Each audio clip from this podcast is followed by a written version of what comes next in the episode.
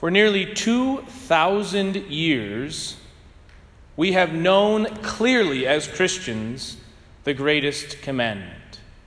And for even a couple thousand more years before that, our Jewish brothers and sisters had this beautiful prayer from Moses, what's called in, in Hebrew the Shema prayer. Hear, O Israel, the second half of that first reading. And I'll read it to you again. Hear, O Israel, the Lord is our God, the Lord alone. Therefore, you shall love the Lord your God with your whole heart, with all your soul, and with all your strength. And we get the addition through Christ and in Christ, and love your neighbor as yourself. For thousands of years, this has been the great commandment. Is our world a better place? Is our world in accord with this teaching? And I have to be honest, no. The world is actually a terrible place. Now, there are great and wonderful and beautiful things about the world. It's not all bad. But just if we think specifically about our Jewish brothers and sisters, this prayer, the Shema, is a prayer that is prayed every day by many Jews. And yet, just last week, one of their synagogues during Sabbath was attacked and massacred. People still don't get it. And it seems increasingly that people are filled with anger, with hatred. Not only that, but even those of us who do believe are struggling. We hear these wonderful commandments love God with all your heart, all your strength, all your mind, love your neighbor as yourself. And it's easy to say, well, I don't even know how to love myself. This is the reality of the world in which we live. It is an incredibly difficult and sometimes isolating and dark place. And it seems, even though it should be going in the opposite direction, given the ability with which we can communicate with one another, people are feeling more alone, more isolated, less in love with God, less in love with their neighbor, and less able to love themselves. We have replaced oftentimes real relationships, real friendships, with digital relationships and friendships. Let me give you a clear example of that.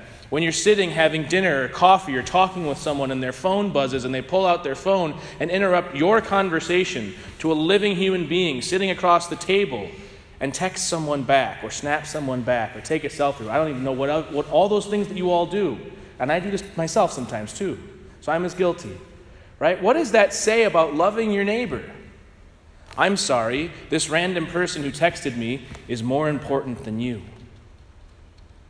And so it's beautiful, then, in a way, that God comes to us today with His Word and challenges us to get back to the very principles, the very foundation, the very most important thing of our faith.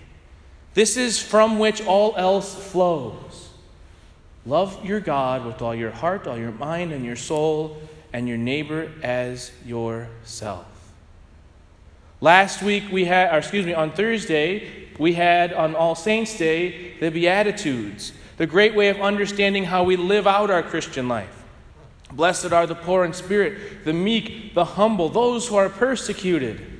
Today we are told exactly how we can go about being a Christian. Love God, love your neighbor. Your vocation, the reason you were created, the reason, frankly, you exist, is love. Love your God with all of your heart, all of your mind, all of your soul, and your neighbor as yourself. And as Jesus says to the scribe, he says to us today when this is the foundation of your life, you are not far from the kingdom of God. In fact, this is about as close as any of us could possibly hope to get to the kingdom of God this side of heaven. Love God. Pray. Spend time with Scripture. If you've been away for a while, go to confession. Love your neighbor.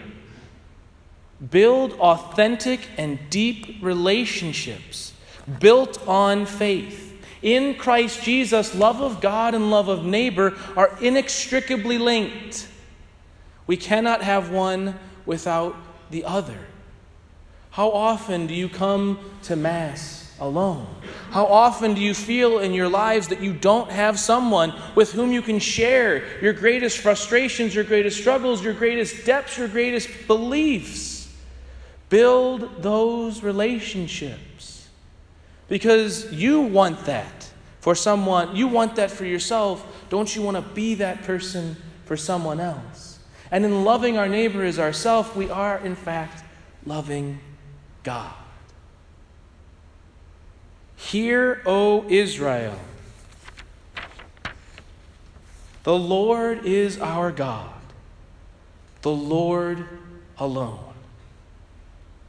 Therefore, you shall love the Lord your God with all your heart, and with all your soul, and with all your strength. The world can be a difficult and frankly terrible place. But then we get things like last Tuesday.